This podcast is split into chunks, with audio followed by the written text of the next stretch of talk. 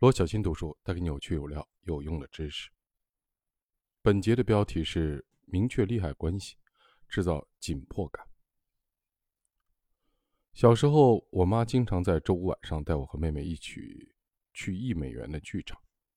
她会为我们每个人花一美元买票，再花一美元买爆米花和可乐。要知道，我们当时很穷，去剧场可是一件大事。但是我发誓，我不会用富裕的童年交换这些经历，他们就像魔法一样。就是在一美元的剧场里，我爱上了故事。当然，我们比富裕的家庭晚了几个月才能看到这些电影。但这有什么关系呢？那些电影太棒了。艾略特能把 E.T. 送回家吗？卢克能摧毁死星吗？洛奇能战胜阿波罗克里德吗？我在童年的剧场里有过最美好的经历，这些经历后来促使我去研究故事，创作我自己的剧本，并在更久以后帮助更多领导者阐明他们的重要的信息。那么，是什么让这些故事如此的精彩？看到《龙威小子》的结尾时，十二岁的我。站在座位上，把爆米花扔到空中，能够帮助你用精彩的故事吸引顾客的原因，跟这个一样，利害关系。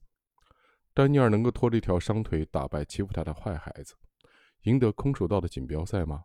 事实证明，他能。你希望人们像我在看《龙威小子》里时那样关心你和你的品牌吗？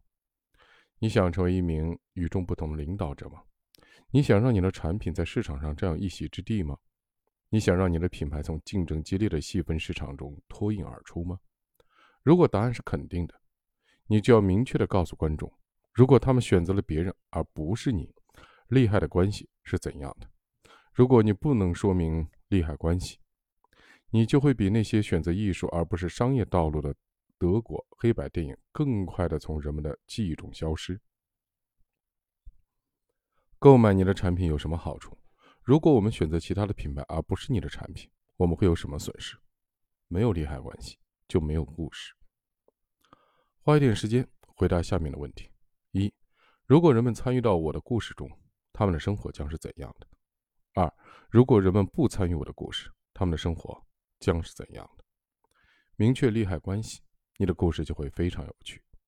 今天的提示：在阐明营销信息时。要明确人们是否参与到你的故事里，有着怎样的利害关系。